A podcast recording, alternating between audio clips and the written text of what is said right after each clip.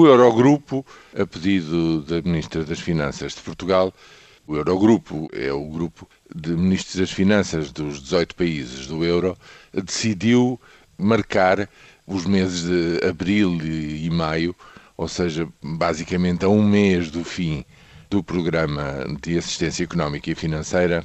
para decidir o que vai passar a seguir no ano a seguir, até meados de 2015, o que é muito relevante, visto que é até o fim do mandato deste governo, mais coisa menos coisa, antes de meados de novembro não há novo governo em Portugal em 2015, se as eleições tipicamente se fizerem nos princípios de outubro, e portanto é preciso ter em conta quais são as perspectivas, e para isso é preciso ter o quadro todo daquilo que se sabe até, eh, digamos, meados, fins de março,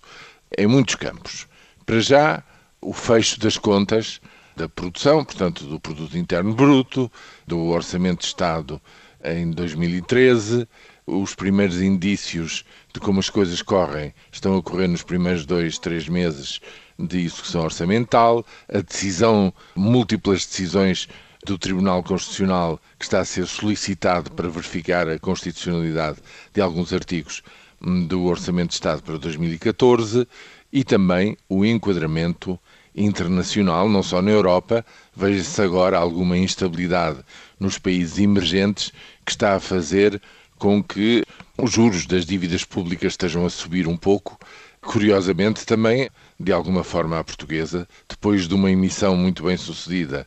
e depois da informação de que o déficit de 2013 ficará seguramente abaixo do estabelecido, mesmo assim, a taxa de juro a 10 anos eh, está mais alta do que já esteve, já voltou a subir 30 pontos base, 0,3%.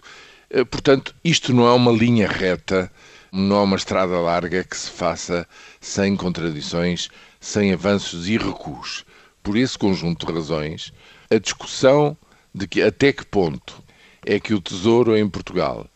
se deve acautelar no ano posterior à saída da Troika, em termos de garantir efetivamente uma linha de crédito assistida para a qual pode recorrer se precisar nos próximos tempos, é uma decisão efetivamente que, tipicamente como foi feita com a Irlanda, se deve fazer o mais tarde possível, pouco antes da saída da Troika, para ter toda a informação pertinente e tomar a melhor decisão. É isso que, pelos vistos, foi acordado em Bruxelas e, desse ponto de vista, eu julgo que é uma decisão sensata e é uma decisão que vai ser tomada no tempo certo.